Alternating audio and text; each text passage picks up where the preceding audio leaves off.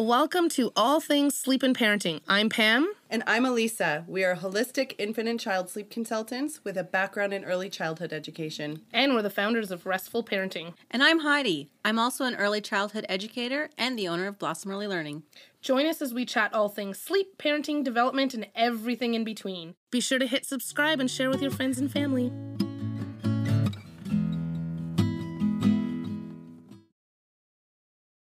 Hello, and welcome back to this week's episode of the All Things Sleep and Parenting podcast.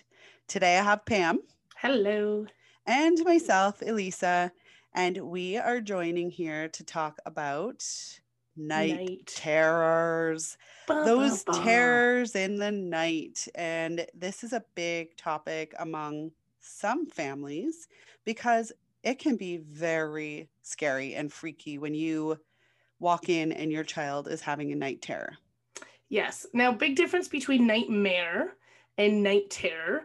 The biggest way or the, the clearest way of knowing the difference between the two if you can walk into your room and your child is screaming and they are looking at you and calling for you or they look like they are like looking through you that's a night terror they have no idea that you're there Whereas a nightmare, when we're looking at a nightmare, your little one is most likely going to be calling your name again. But when you go in the room this time, they are going to recognize that you're there. They're going to see you. They're going to start telling you what's happening. They're going to start saying other words, right? Um, there's a big difference between night terror and nightmare. Night terror, they have no idea that you're there. It is scary. They are yelling for you. They are looking through you. Uh, whereas nightmare, they do know that you are present and, and are coherent. So this is always one way that I knew whether my son was actually having a night terror or just waking up in the night having a nightmare sort of situation. Mm-hmm. So I would go into his room and I would, you know, usually there was a, a type of cry that he was doing, but sometimes it wasn't always as shrill as other times. So what I'd do is I would walk in and I would, you know, let him know that I was there. Um, but then if I kind of saw that he was not really looking at me, not really responding to the fact that I had walked into his room, then I would like almost get really like into his face a little bit and just not right into his face. I'd, I'd obviously give him a little bit of space, but um, I would look into his face and I would just say his name very calmly or whatever, or I would kind of like wave my hand in front of his face. And if he would follow my hand and look at me at that point, then I knew, okay, it's a nightmare. Or he just woke up and he's unhappy for whatever reason. Um, but if he wasn't even looking at me at that point, or he was looking right through me, then that's when I knew. And he was still crying, mm-hmm. you know, hysterically or whatever. At that point, then I knew that okay, we're we're in night terror territory right here. There are some common causes that can be contributed that can be contributing to night terrors. Our big one, especially as sleep consultants, we're going to be looking at their schedule and how tired they are. So, a child who's completely off schedule, who's really struggling with an inconsistent schedule um, or lack of schedule in general, they are going to have a higher chance of becoming overtired, um, and which can cause night terrors. Overtired, eh, overtired is the same thing. Overtired could be traveling, could be you know just an overtired, a really busy, stimulating day you know, it was like an exhaustion. They crashed in the car. We, you know, transferred them to the house. That can cause um, night terrors as well. Uh, in my case, for my daughter, it was food intolerances and food allergies that was causing our um, night terrors. And then, of course, there are some medical things as well. So, when it comes to night terrors, we definitely, um, and we're going to talk through some of the steps that we can take, but we we we definitely want to take some of those easy things that we have control over. So that a schedule. Big, a big change in their life. Perhaps yes. you just moved and their schedule is thrown off because of the move, or just they're getting used to a new place, a new bed, new surroundings, new sibling, um, new child care. If they're so like that stress can also be a contributing factor to um, night terrors. And I know that we say it's funny to think that little guys have stress, but they absolutely do. Like Lisa said, the big moves, the traveling, all of those things can cause stress on our little ones. So that's another common factor that we can kind of look at and eliminate if if we are finding that they've gone through big changes. How can we help them adjust? When it comes to night terrors, what you want to make sure that you're doing is you want to dig a little bit deeper into your little one's day. So some of those things like Pam mentioned are a little bit easier to kind of get on top of, like the scheduling. That's a little bit easier to see. So that's always our starting step is to look at their schedule. Is their schedule very different from day to day? Have they had a big change in their life? Are you seeing any other signs that could be pointing to the fact that they might be having some big big feelings or are they having outbursts are they did they just have a new sibling? Have you moved? Did you travel? All those things are what you want to look into first. You want to make sure that you're logging all these things as well. Mm-hmm. because it's so hard to see what could be causing or contributing to anything if you're not if you don't have it documented. Because for us what what happens one day might feel like a lifetime of things that could be happening but you know it's it's very hard to get your mind together when you don't have it written down on a piece of paper all in front of you so that if you are looking into foods let's say you at least have ruled out scheduling you've ruled out the big change and then you can get into those foods and cut out maybe one of the bigger allergens that they might be eating that could be contributing. Or at that point, that's when you go and take them to their family physician or even a naturopath or an alternative holistic medicine so that they can look into what is going on on the inside. Mm-hmm. So when a night terror is happening, like like we said, it can be really scary. And our first thing, our first instinct, what we want to do is to scoop them up, wake them up, and kind of, kind of try and snap them out of it. And it's actually not the thing that we should be doing.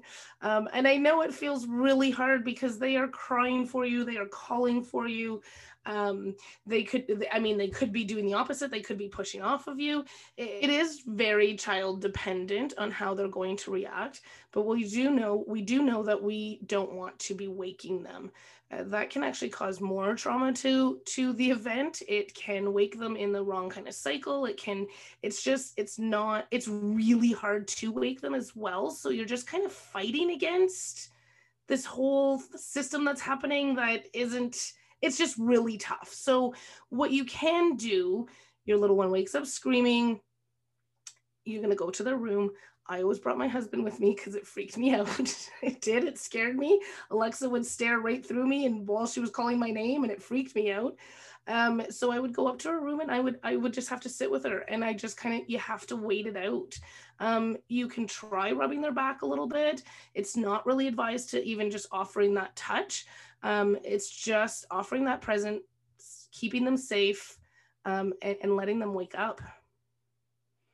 And the good thing about night terrors is that sometimes they can last a little bit longer than other times, but generally, once that night terror is through, they roll over and they go back to sleep like nothing ever happened. And for older children, they don't remember it the next day. They have no recollection really of what happened the next day.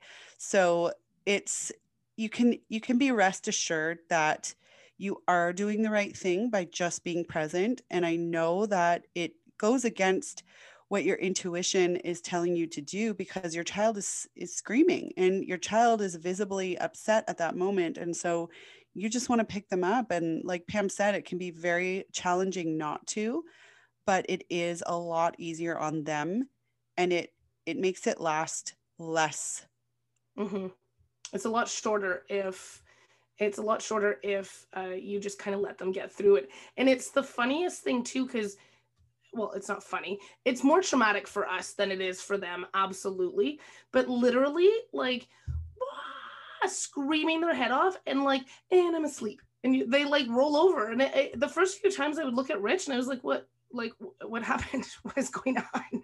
Why is she not moving? Like did she literally just fall asleep? Because not even half a second ago she was screaming at the top of her lungs. And then like she as elisa said alexa was a little bit older so she could talk to us the next day and i was like do you remember waking up last night? She was like no i slept great. And i was like well you kind of yelled at me and screaming my name and she was like i did not. And it turned into like this she didn't believe us because she really genuinely wasn't remembering them when she was waking up in the morning. So hold that. If if your little one is going through night terrors know that that it is harder for us to see than than what they're going through. With my son when he had his very first night terror he was quite young and we were traveling and it was the very first time his whole schedule was thrown right off and for him that is when he would have his night terrors. So i always knew that when we traveled somewhere else when his schedule was majorly thrown off that day because that can happen sometimes when you're traveling and you don't really have control of how everything goes i almost could guarantee that that night he would have one to potentially even three night terrors throughout the span of usually that first portion of the night. So the first time that he had one, I was, you know, we it we're even if we know what to do, we're still just experiencing this for the first time. So it can be freaky and it can be scary. And so I just kind of went into his room because this was a cry that I had never heard mm-hmm. before from him in his sleep. So I like rushed into the room thinking something was wrong. I scooped him up and I was trying to get him to look at me and he wasn't. He was just looking straight through me and I thought there was something wrong. Which is usually how we feel the first time that our child ever has a night terror.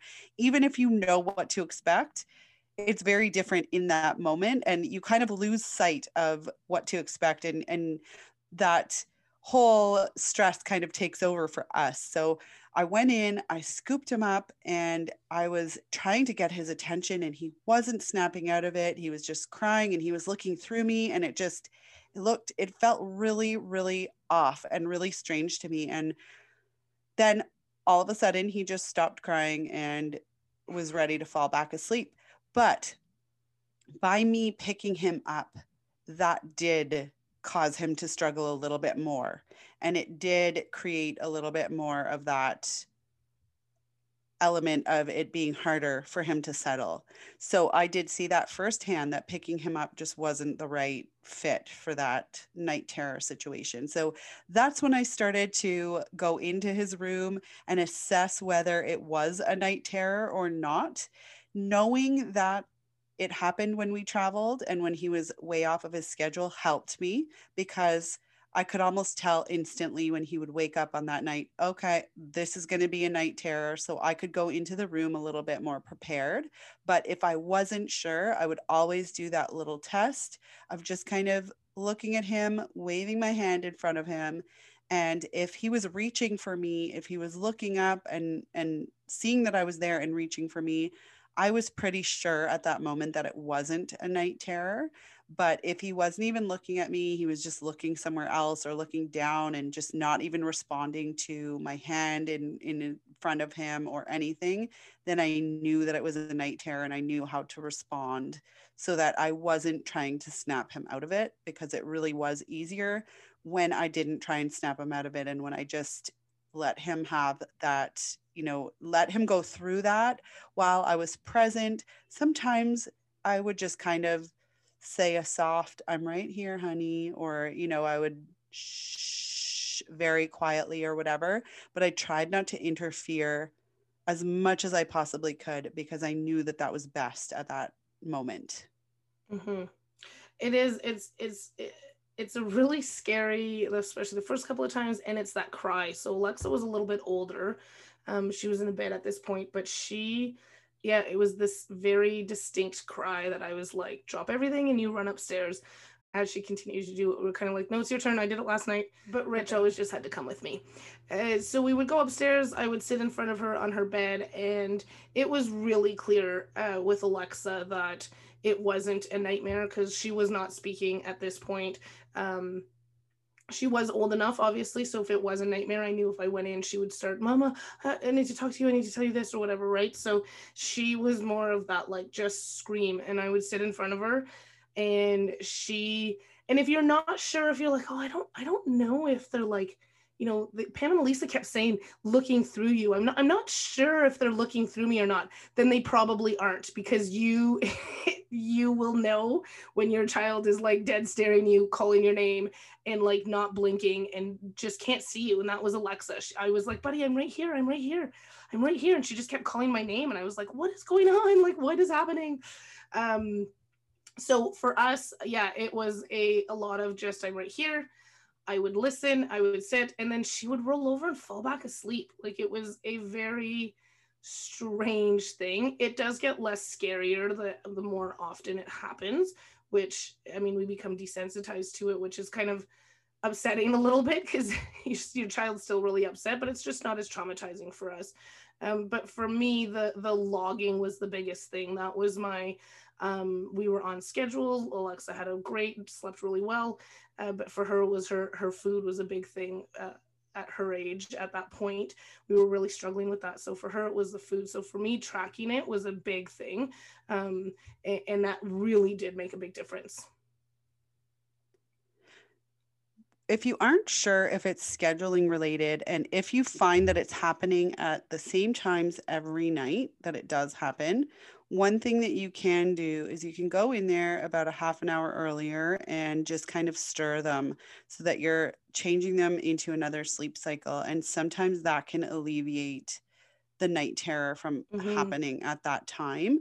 So this is for those situations and it does typically happen for some children that those night terrors will happen at the same time every day. Yeah, so if you've got 10, that 10 30 to 11 in between there we knew she was going to have she was going to wake up at some point in that time and start screaming. So while you were working on her foods, did you yeah so i started the like 10 10 10 15 i would go in and i would just kind of you want to rouse them. And and again have great sleepers. If you need help restful parenting. But alexa was a great sleeper so i could kind of rouse her a little bit and she would it, it was enough to kind of like wake her. So she was like mm, let me go back to sleep right um, versus like a hey wake up let's go pl- go out and play type thing. It wasn't that kind of wake up. So we're trying to not fully wake them but wake them enough that they're like somewhat aware can kind of put their head up see that you're there ish um, but then like roll over and go back to sleep. So it's a very it's it, yeah it's a very fine line between fully waking them and then not waking them enough. So it might be trial and error the first couple of times but typically let 30ish 45 minutes before they would wake with that night terror going in and offering that little waking, um, that little jostle so that there's enough of a movement that they've rolled over, um, readjusted themselves. That can take them out of one sleep cycle and get them started into another one. So we're breaking that kind of habitual waking um, through that sleep cycle. And I think it's very important to note here that you're you're doing this in conjunction with other yes. things that you're working on to try and curb those night terrors. So, this alone isn't going to stop the night terrors.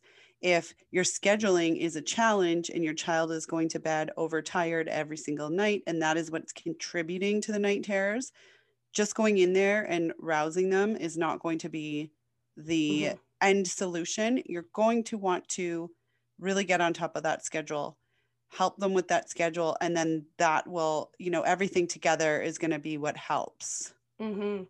and of course if you've been struggling with night terrors if this is something that you're really just not sure what you're dealing with or you're not sure what how to track or what you should be looking at you can absolutely reach out to elisa and i restfulparenting.com info at restful parenting and that's definitely part of our whole sleep uh, intake. We want to know what's going on and how best we can help. And that's definitely a way that we can help for sure. Thanks for joining us, guys. We can't wait. We'll be back again next week. We have another interview. We have some more great tips that we'll be sharing. So be sure to join us. And next week, we are going to follow up with a nightmare podcast. Ooh. So we talked about night terrors today. Next week, we're going to be talking about nightmares and how you can help your child through that. Thanks for joining us on today's episode. We so appreciate that you've taken that time to come and hang out with us and listen to what we have to say. If you are struggling with sleep or parenting, please know that we have loads of free information on the website um, as well as on the YouTube channel. But if after you've read through everything and you've watched those videos, if you're still struggling, know that you're not alone and that we would love to help. So be sure to check out the website, www.restfulparenting.com. You'll find the link to book your free 15 minute call right there. And if you have any comments or anything you'd like to share with us, please leave them below in the comments. We'd love to hear from you. Thanks.